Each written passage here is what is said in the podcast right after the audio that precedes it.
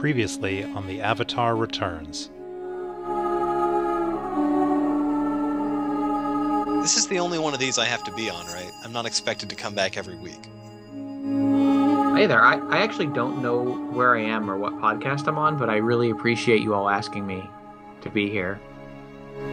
Yeah, an animated show. This is a kids show, and we've already gone full Silence of the Lambs. Every epic martial arts infused journey of world saving and self discovery it has to begin with a single podcast. I was sadly disappointed that it wasn't uh, in either black or black and white or Swedish. And the purpose of the Avatar is to keep the world in balance. And the Fire Nation has begun kicking the unholy crap out of everyone else in the world. You think any other Nickelodeon series uh, throw around words like sexist? I mean, this is a show where the, the one of the core pieces of the mythology is the genocide of all of Aang's people. Hey, nine-year-old me is gonna kick the shit out of you. He was like, because like, okay, let's be clear, Sokka is the Xander of the show. My impression of Appa was, so I haven't seen the Never-Ending Story, but like a combination of that thing and the cat bus from My Neighbor Totoro. I, I have a feeling that AJ is still going to be saying he's a lemur at the end of the show. And his avatar state is definitely, it's pretty dramatic. Okay, so his name was Roku, and that wasn't just me implanting the name of an electronic device into the Correct. show. Eric and I are going to quit on air at the exact same time. Yep.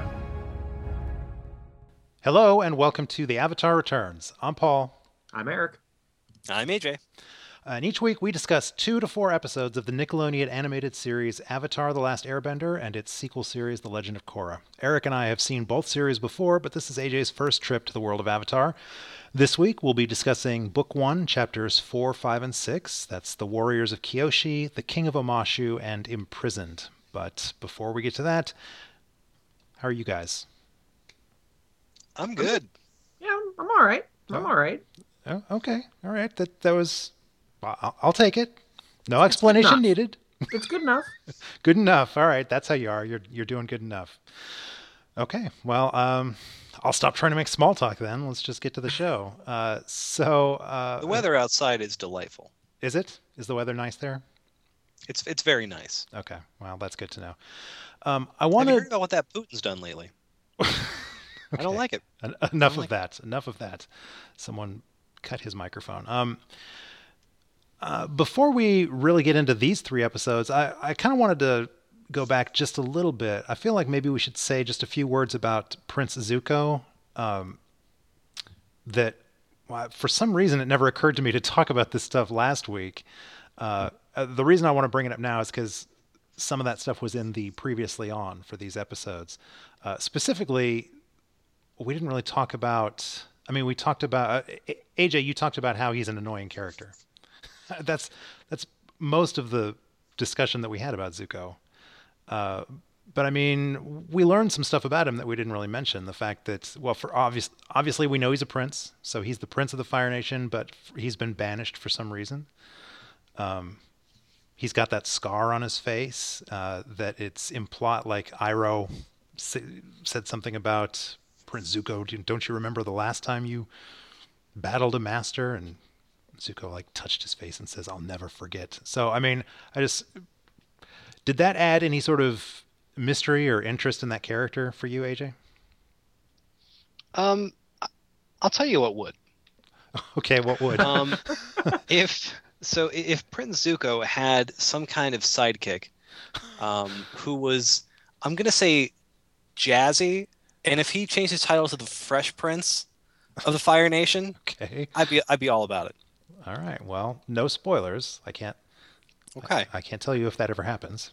I, I have a, a modification I'd like to make to this podcast structure going forward. Okay. Um, we don't ask AJ any other questions. Okay. I'm making a note of that right now. awesome. No one talk to AJ. I I, I want to clarify. I fully expect Prince Zuko to be an interesting character down the line, but I mean, it's I'm not I'm, I'm watching the show for the first time. I don't know what's ahead of me so far. I mean, I, I, I found him less annoying in these episodes. He, I don't think he's not in them as much. Yeah, he was in them less, but But uh, no, I, I think he's. I, I'm ready for there to be a really interesting uh, angle to that character. okay. Um, well, since I mentioned the fact that there's the previously on, uh, I, I did talk about this last time too, but I'm still adjusting to the fact that uh, there's a previously on Avatar bit at the front of every episode. Like I said, when I watched it before on the DVDs, those don't start until later in the season. So the first, I don't know, third or maybe half of of the first season, um, it it didn't have that, and I think those really drive home the, the idea that this is a, a larger story. That like you need to like you're supposed to be sort of following the progression and the growth of these characters. So it, it's interesting now watching the digital versions that have that at the front of every single episode. Um, I was I was about to throw to AJ and I realized I would be breaking our new rules. So Eric, Go ahead, th- throw it to me. Throw it to me. uh, okay, AJ. Does does that make you? d- Does that make it feel like this is a larger story and that that uh, each week is you know a new chapter in the story? I think I think it does because especially like I I mean you I you could tell I think even without those you could tell that this was more than just another like you know wacky Nickelodeon cartoon. But I don't know how much of that's being informed by the fact that like you guys have told me that it's like this big epic story that I've heard that from many other people.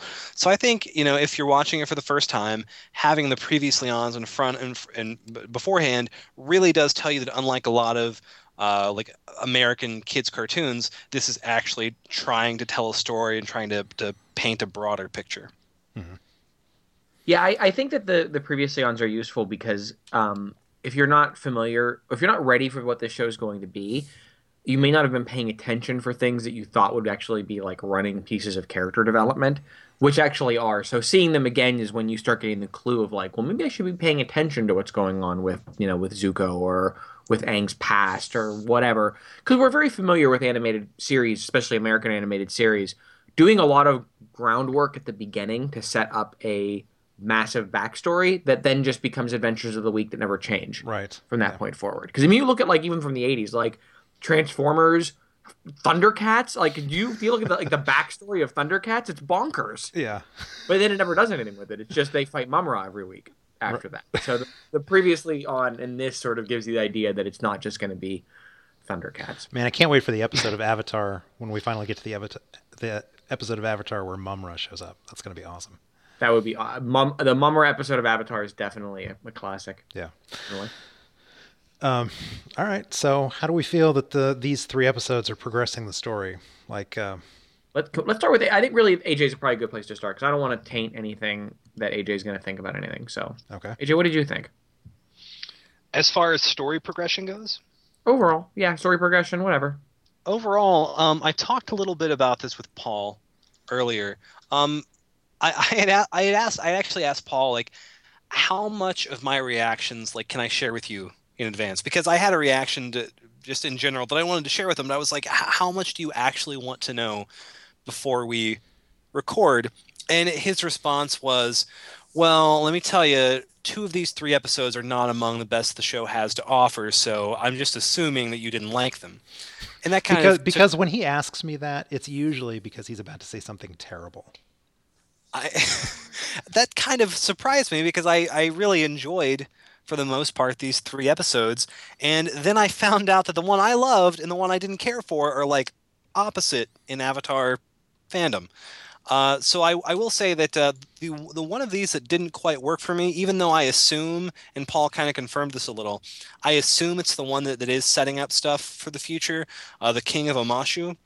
I that episode didn't quite work for me. Uh, though I loved uh, Imprisoned, which apparently Paul says is one of the the lesser rated episodes of the series or something. Yeah, I mean, I don't follow the fandom uh, intimately or anything. I also came to the series late, so I wasn't I wasn't in all the chat rooms discussing this. But the impression that I've gotten is most people, um, like the Warriors of Kyoshi, uh, Which is- I thought was is- a really good episode, is pretty highly regarded, and then the King of Omashu. I, I mean, I don't know how people feel about it. It's not really the one one that people talk about. But Imprisoned is one that I've seen a lot of people sort of dismiss just because I guess of these three, that's the one that feels like a Monster of the Week episode or something. I suppose. Also It because it's not a good episode at all. Oh no, I Oh, think it's the, I think it's the best. I think it's the best one so far. Really? See, and Okay. I'm and I'm in the middle. I just I, I don't hate it or anything, but it's not one of the standout episodes for me. so it was it was definitely uh, maybe we shouldn't get too too much but I, I had very split split reactions my i had a sort of reaction so i remembered two of the three episodes in this which was the king of omashu and um, the warriors of kyoshi is that the actual is that the name of it Mhm. okay um, i remembered really i remember those episodes fairly clearly um, at least that i remember their existence fairly clearly and they came a lot earlier than i was expecting them to Mhm. so i didn't expect to hit them so, in fact i haven't been really looking at the watch list on purpose because I don't want to think too much about what I'm going to watch next. So when I I look at like the watch list for the next week when I'm about to start watching, and I was like, oh man, both of these episodes are are now. Um, so those ones I had remembered. Imprisoned, I didn't remember at all, and I came away realizing why I didn't remember it at all. Although I did have a little more complicated feelings about it by the end, but it was I struggled a little bit through all three of these. I'll admit Really? and Really? not in a not in a terrible way. Not like oh man, I can't believe I'm watching this. But it, it was. I had less fun watching these three than I did the first three, and I was not expecting that at all. Well, I, I will say that these three, um, like I would, I would rank these three in the order that that they aired that we watched them. So I, I think of the three, the one I like the most is the Warriors of Kyoshi, followed by the King of Omashu and Imprisoned. Um, and I, I feel like the Warriors of Kyoshi, especially having the, you know, the advantage of having seen the entire series, I, I feel like that episode is actually doing work. That is progressing. So like stuff happens and we get some insights into characters, and then then there's some character development. Like you know, it deals a lot with the fact that um, that Sokka is a sexist pig. And Yeah. he kind of has to face up to that, and, and we get to see, you know, he's willing to, to you know, to bow down to someone who's a superior fighter and and take some lessons, even if it is a girl. Um, and it also introduces the fact that uh, the the gang has to be careful. Like uh, they don't necessarily want the entire world to know that the Avatar is back, and they don't certainly don't want the entire world to know where the Avatar is because they they end up bringing the war to this isolated island that has managed to stay out of it for a hundred years. So I just feel like that episode actually does some stuff. King Yeah. of Omashu, I don't particularly like, and part of it is because, um, art wise, it's not the best. It's not Yeah. the high watermark of the series. The, the Mm. problem with the problem that I have with the King of Omashu is that I think this show is very funny, and there are very funny things in the King of Omashu. Like my favorite part of the episode was like the whole takes him to the refurbished chamber that was once bad. Yeah. Like that that bit. I mean that's, that's some really funny dialogue, but it it it really did feel like I was like, oh, this feels like a Nickelodeon show. Um, this, which I guess is not like a dirty word. There have been some great shows on Nickelodeon, but it really did feel more like a kids show Mhm. in that one episode. It felt, uh, you know, obvious. It's supposed to be goofier, and I'm gonna I'm gonna ad- admit this because it's really embarrassing. It makes me look e- like even more of an idiot than I usually do. I didn't realize I didn't I did not anticipate the the twist. Oh, you didn't. You At the end didn't. the- d- despite the fact that in retrospect they hold on in the in the flashback they hold on Bumi's m- mad genius laugh His missing teeth. yeah and his missing teeth for a really long time and as I was watching that scene I was like huh they're really letting this run on for a while but I did not connect it at all That's awesome. I, was going to ask you. I didn't connect it the first time I watched either, for what it's worth. So AJ, I mean, maybe we're both morons, but it did not. That didn't click for me the first time I saw this episode. I remember not getting that. So I, I I don't remember if I figured it out the first time I watched it or not, but I did like the twist. I I, I liked that. Mhm. Um, though that that makes me like I now have questions about how age works in Avatar. Is it sort of like a like a Bible situation where people can live for hundreds of years? Or, uh, yeah, well, Kyo, I mean, Kyoshi lived for like 300, right? N- no, Okay. no, no. It was well, I don't know how long she lived, but um, they said that she has been dead for centuries. I'm Uh, gonna look this up because I'm certain I read this, and she lived for a really long time. As you're looking Um, that up, so- I'll say Her age was 230 Okay. at her death. D- okay. Is that where does that information come from? I'm, do- I'm not It's a, doubting it's, it, but it's a week. I mean, it's a wiki, but I I looked it up and and and I it's it's the Avatar Wikia, but Uh-huh. I swear I read this somewhere else and that she died.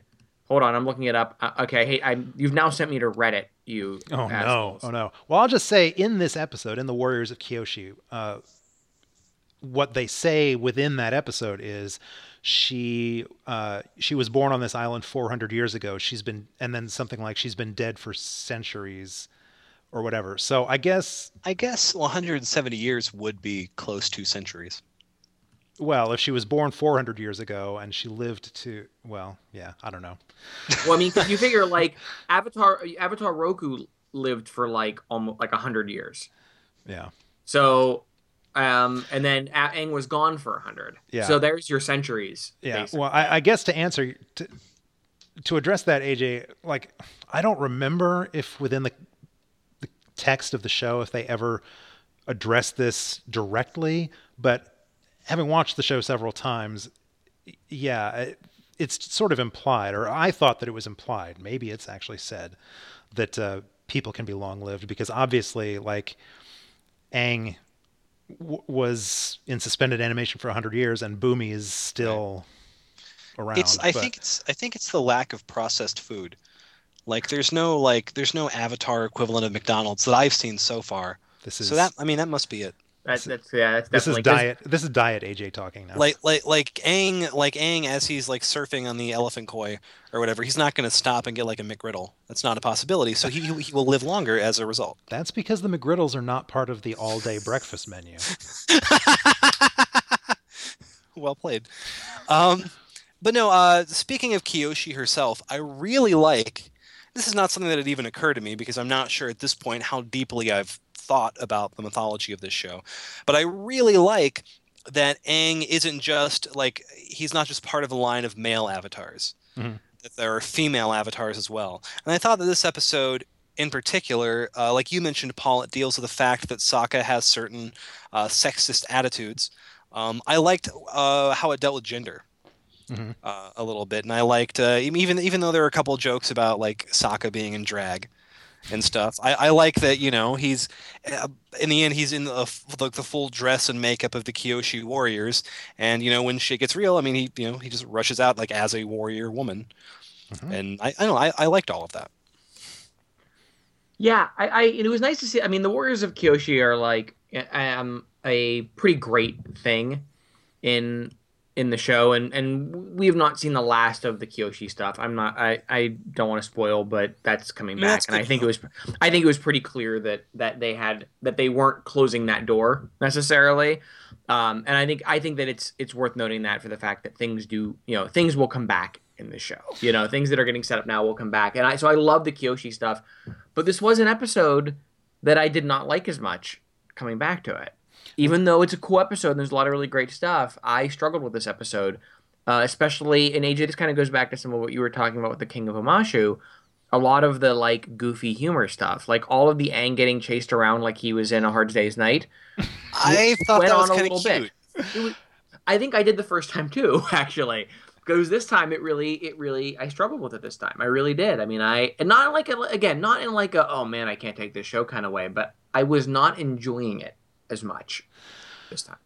Um, that's interesting. I, I love that you said a hard day's night because when I was watching it this time, this is I don't know, maybe the fourth time I've seen I- I've gone through the show. As I was watching it this time, uh, I was hearing the Monkees.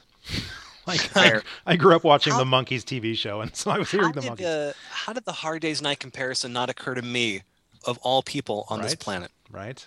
I don't know. You are a really crappy Beatles fan, which you can tell because you like Yoko.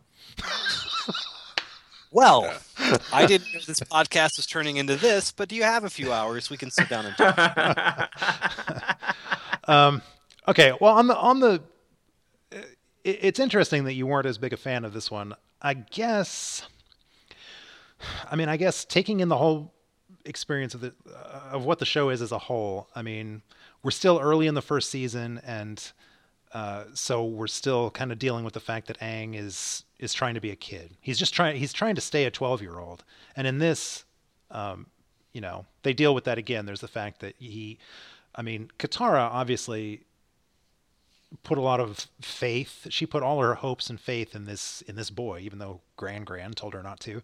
Um, and she really wants him to take her his responsibilities seriously. And all he wants to do is be a kid, and he wants to ride the giant koi fish, and he wants to, you know, have all the cute girls fawning all over him and all that stuff. But, uh, you know, we just we need a few episodes in the early part of the season to to address that, and gradually he gets over it. But Yeah, I mean it's it's sort of the the TV adage of like repeat the pilot four times yeah, uh, yeah. to get everyone to the show, and that might be what's going on. But I, I think that actually it's Aang's like that it's the sort of like disparity between Aang's need to go do goofy things and the show's rather serious plot that I think is grating on me a little more this time through. And I'm again I'm using harsher terms than I really mean. I don't really mean that it's like again that I'm like annoyed with the show or anything, but it doesn't work as well Mhm. for me going back through. I mean like you know, I mean, the the third episode, imprisoned, is a good example where you have these really potent themes of like like the colonial life of these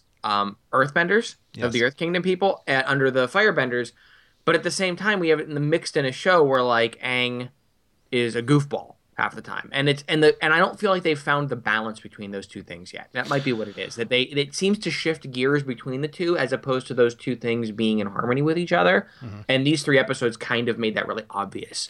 See, I I lay that issue more on King of Omashu than I did on Warriors of Kyoshi, and it's probably because, again, as I said uh, in the last episode, uh, Sokka is probably my favorite character on the show, and there's the you know there's the B storyline going on with Sokka in Warriors of Kyoshi, and I loved that stuff. I love the Warriors of Kyoshi uh, in general, but I love Sokka's relationship with them. And Ki- whereas King of Omashu, um, even though it is under the surface, it's tricking you uh, into watching, you know, a serious story. Like like King Bumi is actually doing something. He's not completely insane, but the show plays it off like he's insane. And there really isn't a, there really isn't a B story.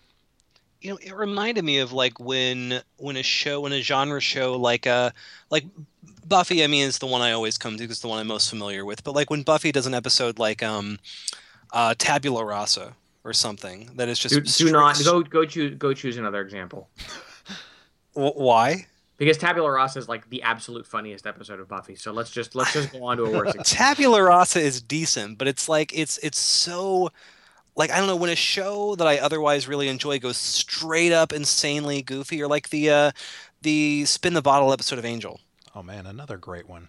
which i'm not that in, which i'm not that into You're, you're Um, choosing really weird examples for this. I, I I get what you're saying, but you're choosing some strange examples. But I but do understand they're, what they're ones that have never quite worked for me.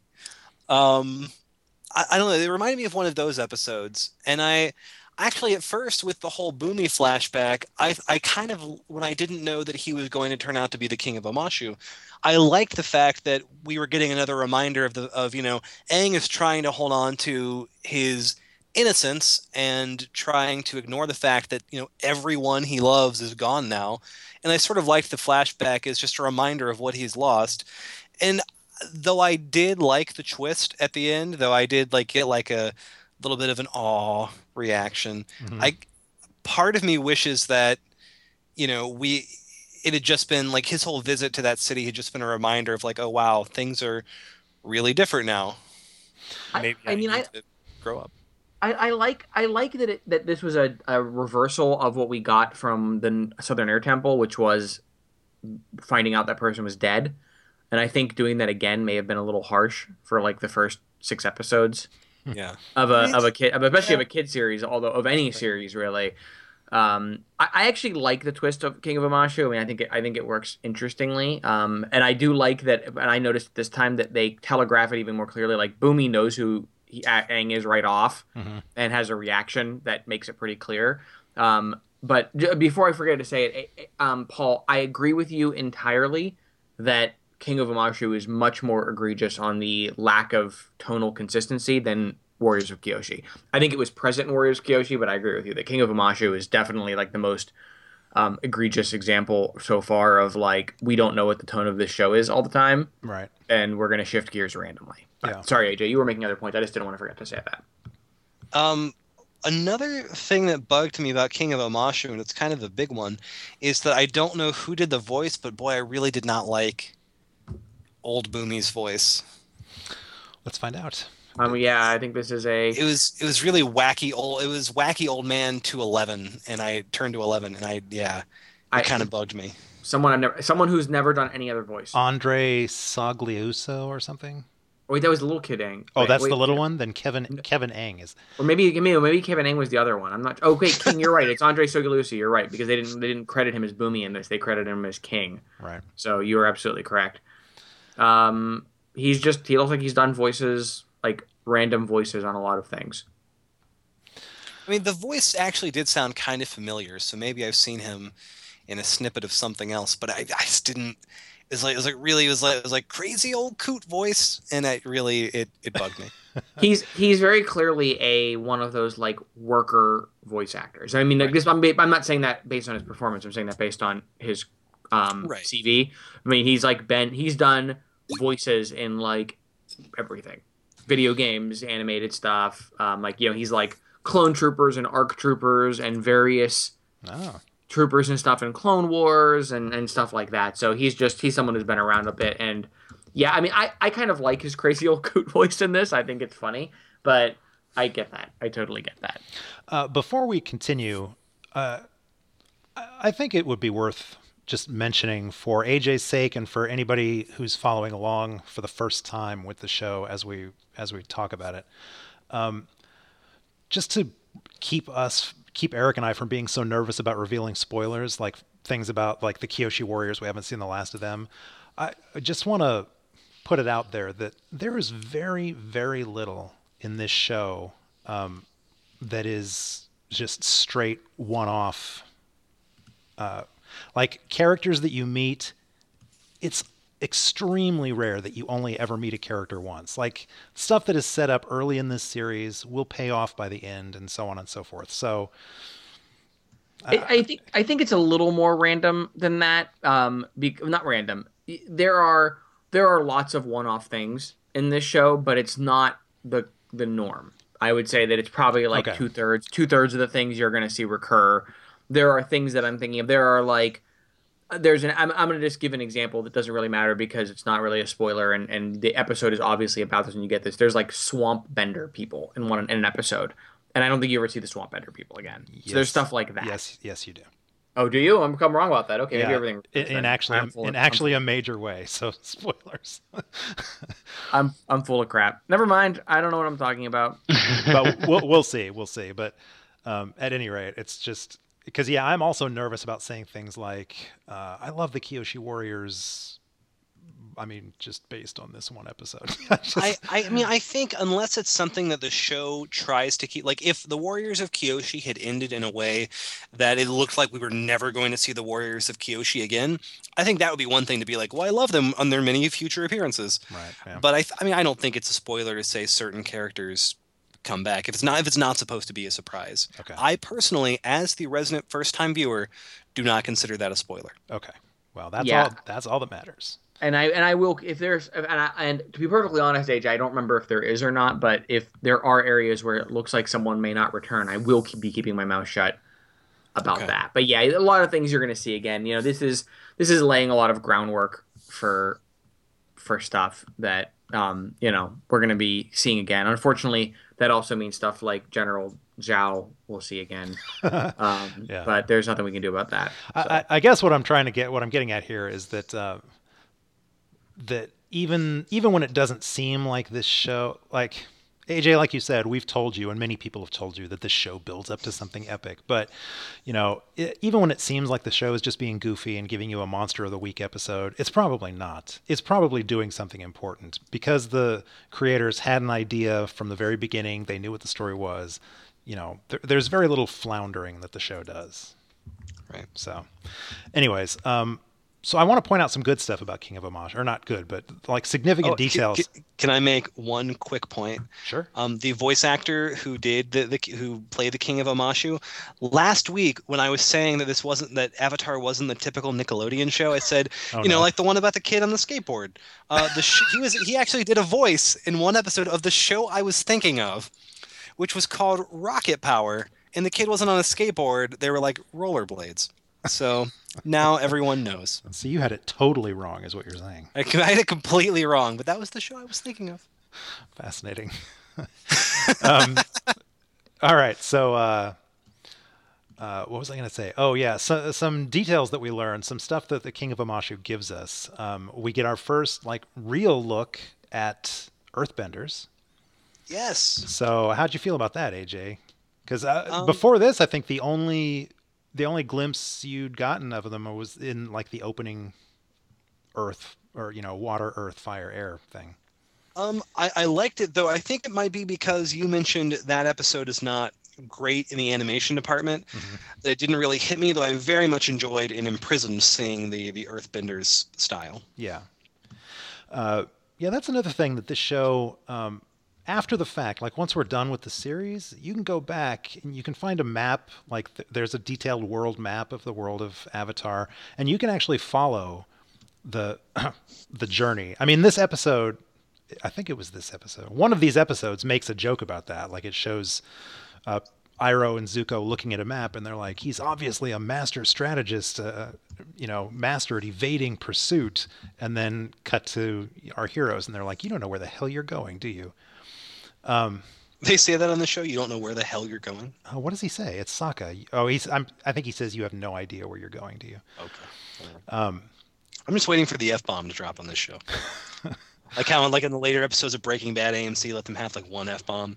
I'm sure Nickelodeon did the same thing for yeah, the show. yeah, of course.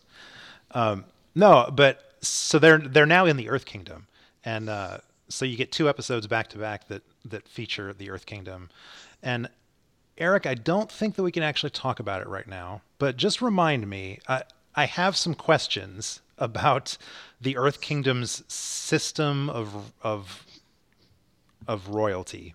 Yeah, I'm, I'm a little confused about that too. So we'll, we'll talk about that. Okay, so we have to talk about that uh, on a later episode, but uh, Yeah, we'll, we'll and uh, honestly, it's probably gonna be a while because we really don't get into the Earth Kingdom proper until until like second season. yeah, So yeah, well, we probably have some Earth Kingdom stuff. I, I, you know, actually, this does bring up something that I think is worth talking about, and I'm curious about your thoughts about this, AJ, because you know, one one complaint I heard about Avatar from someone who's otherwise liking it, who is in the second season right now, but had a lot of like feelings that the that while the world is very interesting, the world building is not particularly tight. Like the nature of the way the political system of this world doesn't quite line up, and I think that the Earth Kingdom is a good example where like there's an Earth Kingdom, but there's a King of Omashu.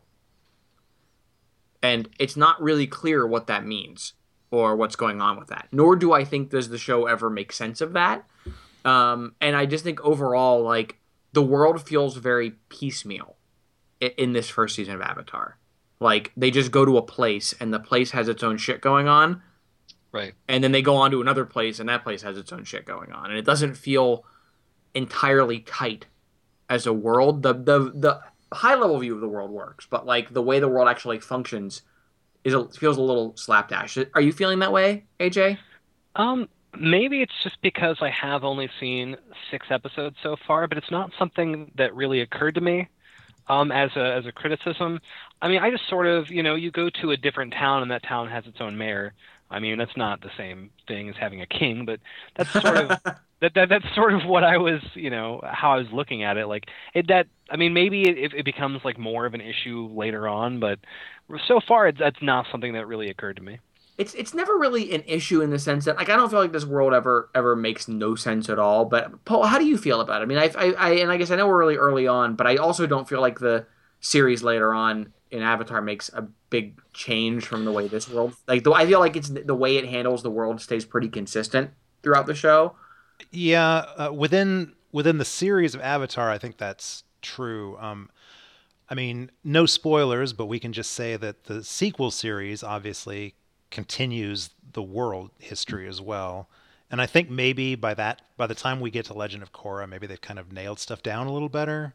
Because the world building in Korra is pretty tight, and I think It that maybe is. that's why it's becoming really it's really obvious to me coming back Yeah. that the world building in Korra is one of its strong suits, and while the idea of the world of Avatar is really great, it definitely has that like David Eddings Belgariad feel of like like you made up the next town while you got to that chapter where you Yeah. to next chapter. You know, like Yeah. it just feels like they're making he's making up the world as he goes, which is not the worst thing in the world. That's Oh. not like a like a like an objective criticism necessarily, but it definitely the world definitely feels more like, well, hey, what's around this corner? Although I will say, um, uh, I mean, I have a way to explain that. Plus, there's also the uh, the tie-in comics that I've referenced a few times. Um, they are official. They're sanctioned by uh, by the creators, and they're actually uh, Glenn. Is it Glenn or Gene? Gene. I think it's Gene. I think it's Gene. Gene Yang. I don't know how to say his name. Anyways, uh, he writes the officially sanctioned ones, the the ones that are in canon, and that series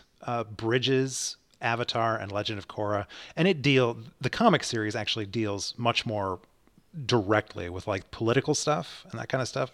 Um, but you could also say we could just say that um, Avatar: The Last Airbender is set during a time of war uh, when you know one nation is basically destroying all the other nations. So we can excuse them a little bit, maybe, for some of the chaos and confusion that's going on in the world. Maybe.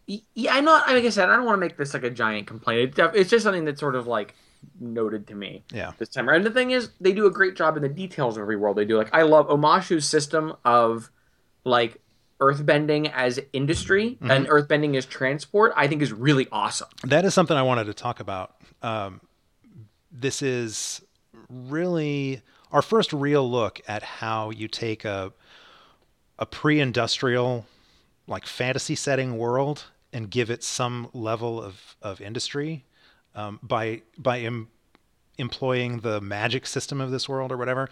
We saw a little, we see a little bit of it in the Fire Navy. We haven't really gotten a good look at the Fire Nation yet, but the Fire Navy, they're obviously running ships that are ste- steam or coal powered. And you know their weapons are based on the, their fire bending and that kind of stuff. But in uh, King of Omashu, we really get to see uh, a society that's structured around in their case earthbending the the you you know being able to manipulate stone and earth and that kind of stuff and i just think that's fascinating You, you know, one of the things I there was a conversation that happened on Twitter um, between a couple of people that I know that someone was bringing up the lack of technology in the world, and the other person um, made a really interesting comment about that. You know, like that the Fire Nation is really the only is the one that developed industry for a couple reasons. One of which being that unlike water or earth, doesn't fire doesn't have a practical um, civilization use the way that earth does. right So, you know, it's great for for lighting things on fire, but you can't move things around your city with fire the way you can with earth. So, industry is a natural development for the Fire Nation in the way that it isn't for the Earth Kingdom, because the Earth Kingdom can mimic industry with its bending, which is something that that um, the Fire Nation can't do. So I thought that was a very interesting take on the way that developed, and it makes a lot of sense why the Fire Nation has gone full industrial revolution as Yeah. part of its conquest. That is interesting um That that was uh, that was a little deep, you guys. That was that was that was a deep cut uh, Avatar world buil- building conversation. No, I'm, I'm glad we could do that in the middle of this episode about a crazy king who I, I don't even know what his motivations are. Sorry, I was gonna make a joke there, but he's he's he just too, slowly he slowly encases Katara and Sokka in Jewel. in rock candy which which by the oh, way, rock Aang- candy. That's right. Aang is just sort of like, yo, it's Bumi, all right, at the end of it. Like the guy was killing his friends. yeah yeah well yeah. Good point. Um, uh, one more thing that we get from from this the King of Omashu is, um, I think I made note of it. I don't think we've heard the phrase uh, Fire Lord, or maybe we have heard Fire Lord, but he's given a name. So uh, in this episode, King Bumi actually spells out what Aang's mission is a little more explicitly than I think has been done up to this point. Um, he he actually says that the Avatar Avatar must restore balance to the world by defeating Fire Lord Ozai. So yeah. uh, you know, up to this point, granted, this is only the fifth episode of the se- of the series, but up to this point, you know, it's just been twelve year old Aang basically doesn't want to do his homework. He, he's supposed to learn all of these styles of bending to bring some nebulous sense of balance to the Force Right. or whatever. But now here's here's uh, now he has a Darth Vader. exactly. Now we've we've name checked Fire Lord Ozai, and it's been suggested that bringing balance means you have to go fight this guy. which always will go well. Yeah, yeah. I, So- Yeah, I, I they do it. They do a good job. Like we're don't don't expect to see a ton of Ozai stuff for a little bit, Yeah. um, which I think is one of the things that's good about this series is that um, it it focuses a lot on the peripheral things in the fire Na- in the Fire Nation before we get anywhere. So we get a lot of Zuko. Unfortunately, that also means we get a lot of Zhao, but. There's really nothing we can do about that. I'm sorry. My my Zhao grudge is going to last this entire this entire run of his character. So there's really There- nothing we can do about that. I mean, there are much worse characters, but he, I, yeah, No, I, I, I, I guess, uh, He- he's an effective character. We'll we'll see more of Zhao as we go, but Zhao is effective at what the character is supposed to be. I just can't stand him. yeah. that's all. I mean, that's fair. There, there, there are characters that are coming up in the show that are are effective and serve a purpose, and I appreciate the purpose they serve, but I can't freaking stand. So, Yeah, yeah. Um, so I, I I'm curious also. Um, now that we've we've gotten into this a little bit, what we I want I want more opinions on imprisoned because I seem to be the odd man out on this by thinking it's poo. well, Well, I, I want to say that that AJ, you made a point about the art being better, like the earthbending feeling better in Yeah. in this one, and I will say that this is another Dave Filoni directed episode, and I think it does show. yeah, Um, so but- before before Paul, you start breaking it down. Um, I just want to say, I I am so like when I relatively recently when I and you Paul, you kind of you've you've fallen behind. I'm disappointed in you. Uh, when I immersed myself in the world of Doctor Who relatively recently, um, I quickly discovered that uh, I could just dismiss whatever opinions the fandom, the Doctor Who fandom had on anything. Um, Yeah. As as I often dismiss the opinions any fandom has about anything that it likes, Mhm. um, and I am fully willing, based on the reaction to Imprison, I'm fully willing to just di- discard any opinion any member of the Avatar fandom has. Um, I'm ready to. I'm ready. They're on notice at this point. I, you know, I want to say that that I'm not sure Paul is right about this having a bad bad opinion in prison. On IMDb, it has 8.1, and I, I can't think of the last time I saw something that had 8.1 huh? on on IMDb. I mean, that's like an epic score for IMDb, where like good movies have in the sixes and sevens. So Well, maybe I'm mistaken. Like I, I didn't uh, check my facts by looking up rating numbers or anything. It's just my my impression has been that this is one of the episodes that's kind of dismissed by by the fandom in general. it's super dull. I mean, it's really boring. It's a really boring episode. AJ, just admit that it's a really boring episode. I did not find it to be a boring episode at all. Okay, let's go back where I said admit that it's really boring. And try this again. I refuse, sir. Well, okay, so let's talk about some of the interesting things that this episode does. Um, I don't. I actually don't know how I feel about it on the the boredom to excitement scale. Uh, but uh, I will say that I like the fact that this continues their uh, exploration of the Earth Kingdom. Um, AJ, as you'll find out, the Earth Kingdom is absolutely massive. Like if you look at the world map of Avatar, you've got the North and South Pole. They're really tiny. You've got the the Fire Nation over here. That's a big bunch of islands, and then you've got this gigantic landmass in the middle. That's the Earth Kingdom. So there's a lot of Earth Kingdom to explore. Um, but I just one of the things I liked about this episode is it kind of shows us um, what uh, an occupied people like it, this is Earth Kingdom territory, but it's been occupied occupied by the Fire Nation. So these are people living under the rule of a foreign army. Um, and that's just an interesting concept, I think, for a show like this, for for a quote unquote kids show to get to in the sixth episode of a series. Um, and I will tell you that when I do remember my reaction when I first watched this, that um, kind of like the King Bumi reveal uh, you guys didn't catch on to that. It never even crossed my mind. Like I recognized, I, I, I subconsciously acknowledged the fact that the Fire Nation is using these Earthbenders here to mine. And they even say in the they say in the episode that they are mining for coal to fuel their ships. And it didn't even dawn on me watching the episode the first time that all these earthbenders have been taken, you know, way out to sea, away from any source of earth that they can bend, except that the damn thing is filled with coal. So Right. when you know, first time I watched it, when that happened, I was like, yes, that's awesome. I love it when writers can can I love characters, and this is one of the reasons why I love Sokka so much. This is this builds on or introduces and builds on the notion that Sokka is kind of the idea guy. He's he's not one of the benders, but he's the idea guy. He came up with the the fake earthbender plan, and then he repeats that plan to get the coal out of the, you know, for the earthbenders to use. I, anytime writers can have a character be clever and I don't see it coming, I enjoy that. So Yeah, I, I that is actually something I like about Sokka, and I feel like this is really the first time we get that, isn't it? In terms of like a really like a real Sokka plan.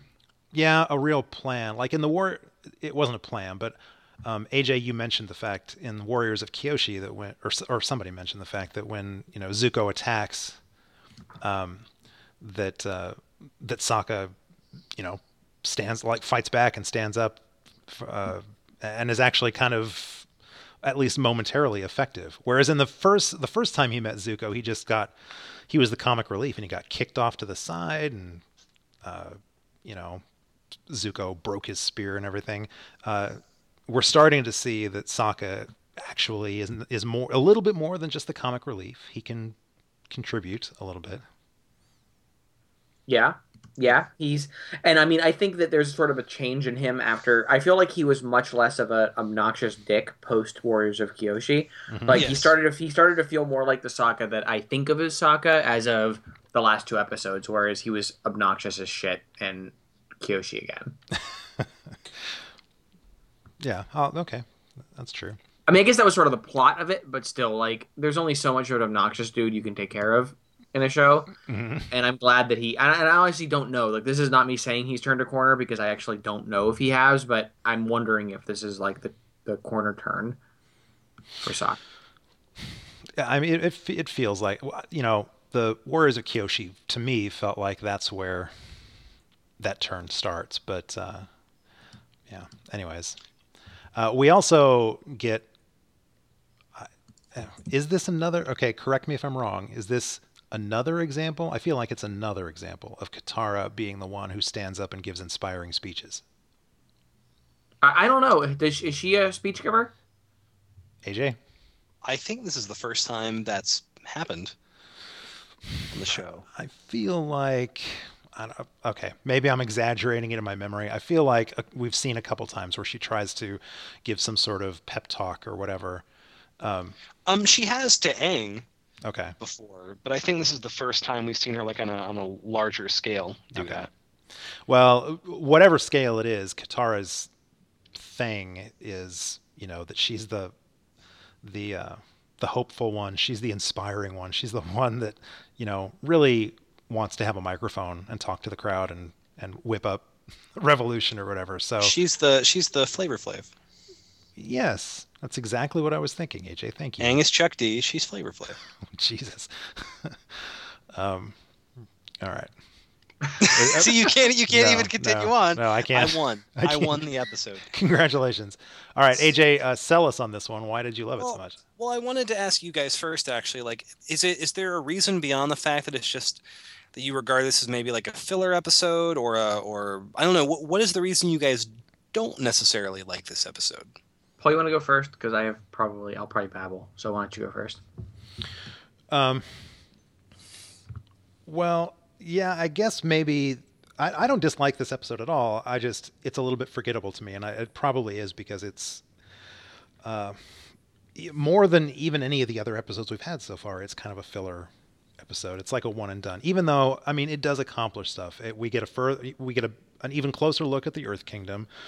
So that's always that's accomplishing something. I mean, we're learning about the characters, we're learning about the world that they live in, and we, you know, we get to see uh, we get to see an example of how other people are living under the rule of the the Fire Nation. So those are all like interesting bits to give us, but as a whole, this episode, I don't know, it just doesn't stand out in my mind. Yeah, I mean, I think I think that it's like maybe worth for me going back to saying how I didn't remember this episode at all. Mhm. Like, I think that I'm not so much saying that like, oh, it just feels like filler to me. Like, it's not so much a complaint as it is I literally did not remember this episode. Like, I when I I saw the title of it, I didn't remember what it was, and watching it, I had no memory of it.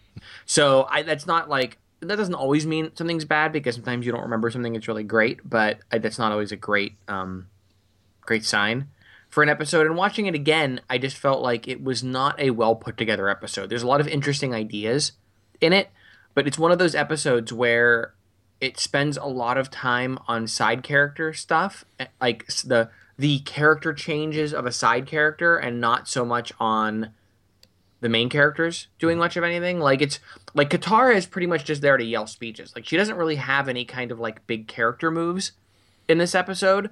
It's mostly about some random Earthbender kid and some random Earthbender dude who's voiced by um um George what's his- Kevin Michael Richardson. Right? No. I was going to say George Takei. No, no, that's the bad guy. That's the the, bad ward. guy. Yeah, yeah. No, no, I'm talking about the old Earthbender guy who I am almost certain is Holtz from Angel. Ooh, all right. Now I'm looking this up. Hang on. because Keith. I mean, I feel like Keith does an episode in this, and he's just listed as additional voices, but I'm pretty sure that's him. His name is Tyro. Let me look him up. Oh, is Tyro Tyro's- someone? Okay, Tyro is someone different then. Okay, Ty- Tyro was the. You're talking about uh, his father, right? that who that was the guy who was like, I'm not helping. I'm the grouchy guy who who is beaten down and will not do anything. And then at the end, Yeah, Haru. Haru is the the it's the little kid. shit. Yeah. the little shit. He's the kid that, uh, you know, I think they were trying to make us think there was going to be a romantic connection between him and Katara. Uh, and Tyro is his dad. That's Okay, so I'm wrong. So Keith Shishirabaka, guy, I don't know how to pronounce his name, um, is just additional voices. Then I was wrong. I just assumed it was him because he's a big name person, and I was like, I could, I did, I missed what that guy's name was because he was important. Such a big name, you can't even pronounce it. How do you pronounce it? Nobody can. That's all right. all I right. don't even know the guy's name at all. This is Well, the guy, Holtz from Angel. He's Holton I- I- Angel, and he, I- and he was in Dark Knight. Yes, that's true. Um, I mean, like he's like, I mean, like my point is that he's like a, a real working actor. You know what I mean? Ke- Like he, Right. I mean, Kevin, Kevin Michael Richardson is a pretty big name in voice acting. I actually I didn't realize that until I started looking. I, I just I didn't realize his name. He's in like I- a a million things. Yeah, once I saw him, I was like, "Oh, this guy's been done voices for fucking everything." I just didn't. I never connected it as like the same person. Right. So, yeah, he's done. He's been doing voices for approximately ever. yes. and yeah, in Paul, like you said, George Takei plays uh, the the bad warden, the bad mm. guy. In, in full George Takei mode. I this Oh, is yeah. how much I didn't remember this episode. I didn't remember a that George Takei was in an episode, or that this was the episode that George Takei was in. I, I think I may be mistaken, but I think he voices another character too. Like I think we, Oh, really? I think he comes back. Not that character. I think George Takei voices another character later this season. Neat. I, I, okay, I might so, be wrong. So, so now I guess I'm in the position of having to defend this episode.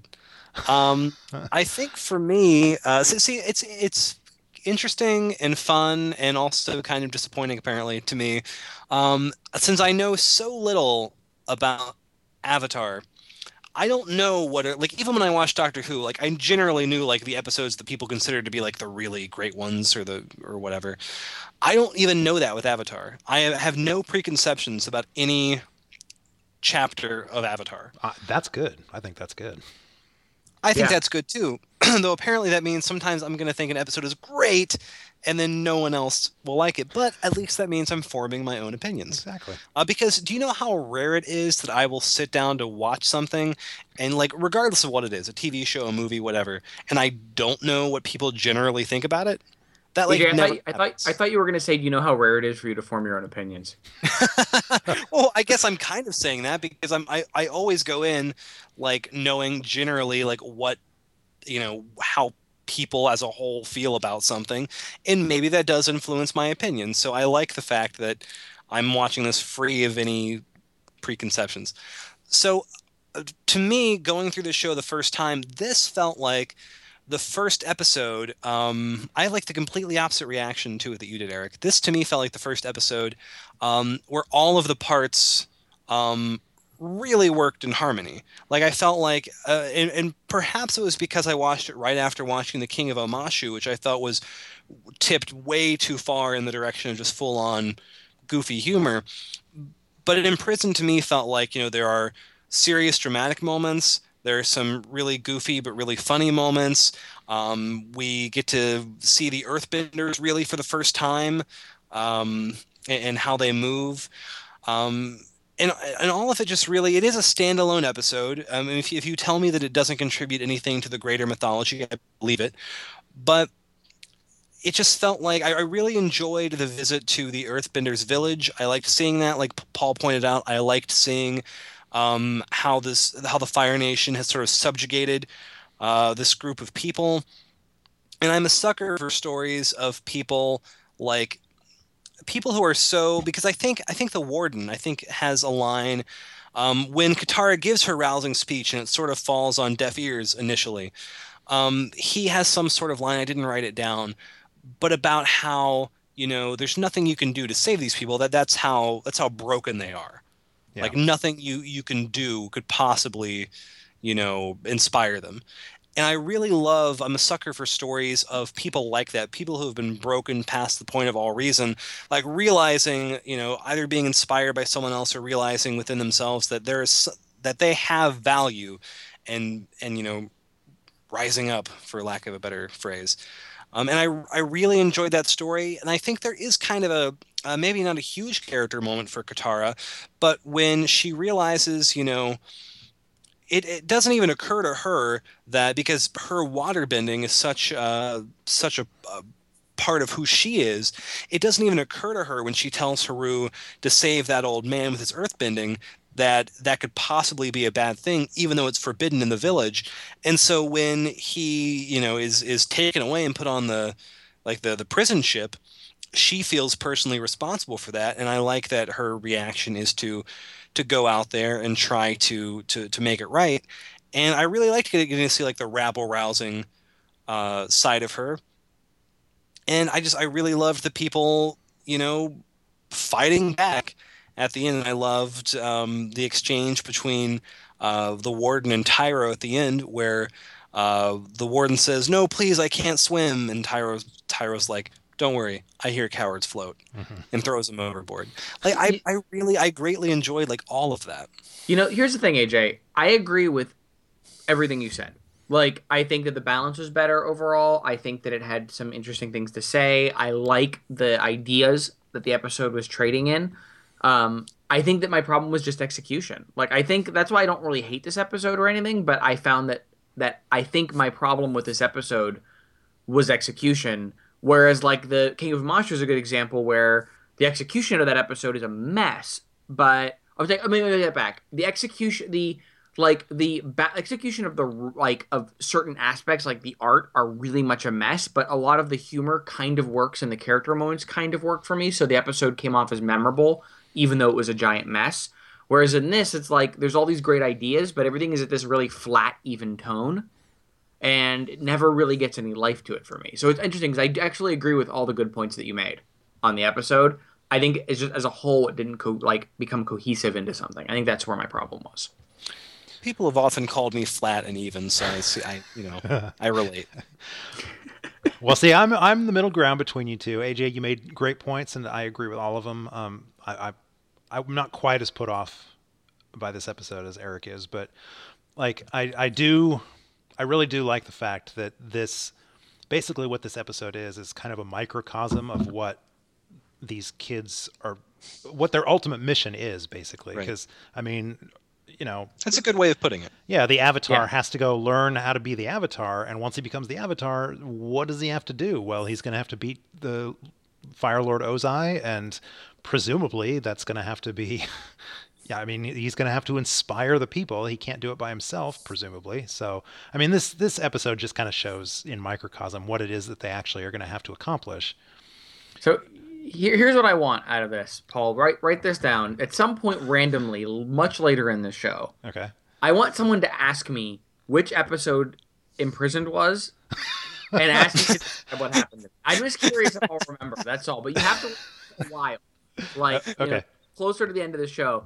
And I, I don't mean that as a troll. I'm just curious. Will I remember it this time? Okay. I've Because actually just- I've actually already figured out when I'm going to ask you. So. Okay, yeah, because I mean, like, I'm not being a jerk when I said that I didn't remember it. Like, that wasn't like, oh, so bad, I barely remember anything. I'm really not being a jerk. I mean, I literally did not remember this episode. So maybe talking about it this time, maybe it'll stick. Maybe the good parts of it will stick. I'm, I'm curious. We'll see. We'll see. Cool. All right. Uh, what else have we got? Is there anything else we need to? Um, I I, I want to say because no, neither one of you commented, particularly AJ, um, didn't comment on two of the. I think the funnier background, li- like basically scenery jokes or whatever that happen. Uh, two characters that pop up just strictly for comic relief. The uh, the foaming at the mouth fanboy yes, yes.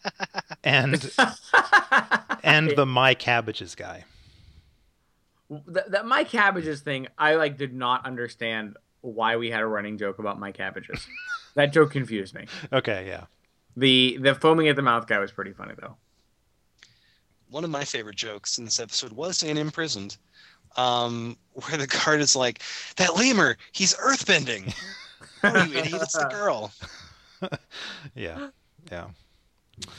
Uh, let's see. What else did we get? Um, just looking over my notes, see if there's anything important that we didn't talk about.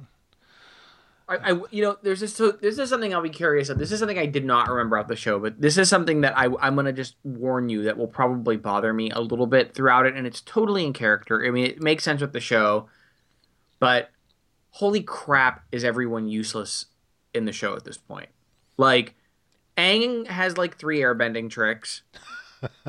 Katara can't waterbend at all, which I had forgotten that she's at like the point in her in her development where She motorboated in Warriors of Kyoshi. motorboated. That's not that doesn't mean what you think it does. Wow. I know. I know. Um, I know. Oh wow!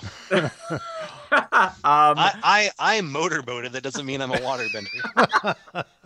please stop. Please stop. Um, no, like you know, she's like kind of useless as a waterbender, which makes sense. And then and Sokka is is the Zeppo, so uh, Perfect.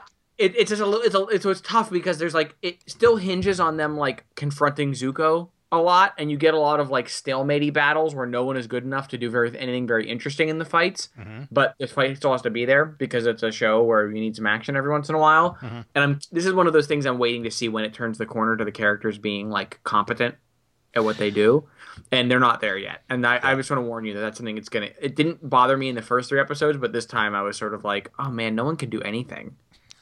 But see, but see, even knowing as you do, knowing that these characters eventually, like you know, grow into themselves, it's still like I can understand you going back to these episodes and going, "Oh my god, I'd forgotten how useless Aang is in the beginning," um, but like it actually annoys you.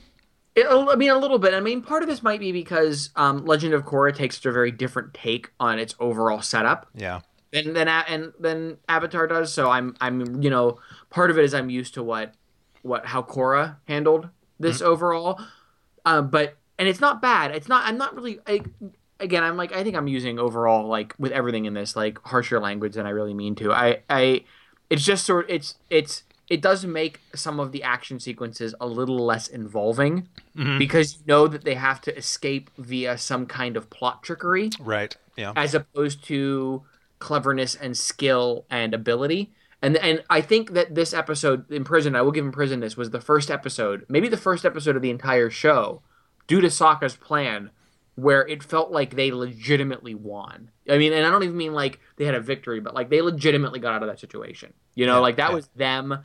You know, everything about that plan what came together based on things they could do. And I like that. And that's something that's not quite there in the show yet. And I will feel better when that kind of thing is happening more often. See, Eric, Imprisoned is a great episode. it is It is a classic episode of dullness that I will not remember. Yes. Wow. Wow. Yeah. All right. it, it has good things. I'm sorry, I'm I'm being a dick, but it has good things. All right. Uh, any closing thoughts? N- No, I mean I I'm I I'm looking forward to our first two-parter next week. Yes, that's right. So, um, I, I said at the top of the show that uh, every week we're going to discuss two to four episodes. Um, when we were setting up the show, when I was I was scheduling what we were going to watch, I made a big deal about an episode, a, podcast much later down, much further down the line, uh, where we were going to end up reviewing four chapters in one podcast. And I was like, wow, that seems like such a big deal. And Eric pointed out, Eric looked at the list and he was like, well, you've got us all the way. Our third podcast is going to be us talking about four episodes. He was right. So next week we are talking about about, uh, about four chapters. So And, and I and, and, and there's there's a two-parter and there's an episode that I think I remember pretty well, which mostly because I think it introduces a character that I like. yeah, I think you and I are on the same page for that one. Yeah, so there's there's some there's some fun stuff in the in the next uh, block if I remember properly. Although I am looking forward to the point and and Paul, I want us to mention this when it happens. Okay. When the when the animation stop looking terribly digitized. Cuz like everything looks weirdly scanned and it did the first Yeah, time I yeah. watched it too. Like and I, I think it just has to do with like how they rendered stuff at the end. Like I don't think it's really the animation quality. Mhm. I think it has to do with whatever post-production process Yeah, they were which- doing and mastering stuff, and it that stops at some point. I know that that stops at some point. I just don't know when it does. So I'm really looking forward to when it does. Well, I certainly, uh, like I said, this is the first time I've been watching the show digitally. Every time before I watched it on uh, DVD, and I don't remember. Like I remember noticing animation quality, but I don't remember wa- noticing what you're talking about the the biasing and the the I don't even I can't remember the term the the blockiness of the lines and stuff like that. Yeah, yeah. I'm, I'm definitely seeing it now that I'm watching it on digital. So yeah, it'll be interesting to see when and if that goes away at some point. It, it will. It, I know. I'm almost certain that it goes away, and it doesn't last that long. I was So- just I was just lamenting to AJ the fact that so so this week the uh, the series box set uh, Avatar: The Last Airbender is being released as as a single series box set, um, but on again on DVD. It's not getting a Blu-ray re- release, at least not that I'm aware of, not yet. And I was I was complaining because Korra, Legend of Korra, has been out on Blu-ray since it was since it first came out. Um, and I think part of that might be just the the production quality. Like it, it might not necessarily look good enough to warrant a, an upgrade to Blu-ray. I don't know. Yeah, they might be struggling with. I mean, like you know, I mean, Buffy is a good example of a show that like it's hard to put it on something like Blu-ray because what people expect from a Blu-ray release Yeah. and what that show has as its actual, you know, what the actual things you can put on there, like the actual masters, don't match up in the way that you'd expect, and that might be the problem with Avatar. Yeah. Yeah. Still, I'm sad, Right. but or even like uh like the the example I always go back to as far as that stuff goes is um uh Shawn Ryan said that the Shield will never be released on Blu-ray because it even though people might think it would look amazing on Blu-ray because it's, it's a show that looks great. It's not even like a show like Buffy that occasionally looked kind of shitty. Like the Shield always looked great, but it wasn't ever filmed to be seen in high definition. And yeah, like what you said, Eric, it's not what you would. It doesn't look as good as you'd think it would. And, and so that's, some prob- that's probably what's going on. they're wrong that it's never going to, because at some point all these shows are, because otherwise they'll vanish. So at some point Yeah. we're going to get them out on these things, and they and it'll be, you know, we'll get what we get at that point. But it's tough. It's tough for these. Like it, it sucks for these shows that get made in that interim period between technologies yeah. because they sort of don't fit into either bucket very well. You know, like that, that like stuff stuff from like the late '90s to like maybe like 2005, 2006, all falls into that stuff where it's like you know the shooting quality doesn't quite match up. They can't transfer very well. I mean, you see this in shows like The Sopranos, which doesn't look that great transferred to high def now, just because I'm sure of how they were shooting it, and um, it's not. It's just technology, and and Avatar is clearly made in that period where they were still working out the last kinks of digital animation Mhm. For TV, I should say, because they had figured it out for movies. But like that, affordable level of digital animation and mastering, I think, was still kind of getting worked out. By the time you get to stuff like Korra, Korra looks freaking phenomenal. Yes, it does. But but like and, and honestly, the end of Avatar does too. By the end of Avatar, Avatar looks awesome. It's just not quite yet, and it might it might not be till season two when we get to the point where it stops looking like like Homestar Runner, maybe. uh, um, but we'll get there. Good point. Good point. All right. Well, look forward to that. Um, so that's another episode. Uh, thanks everybody for joining us, uh, especially if you are new to the show. If you're following along for the first time, I I, I love hearing feedback that uh, we are helping to introduce people to this. So, uh, you know, contact us, let us know.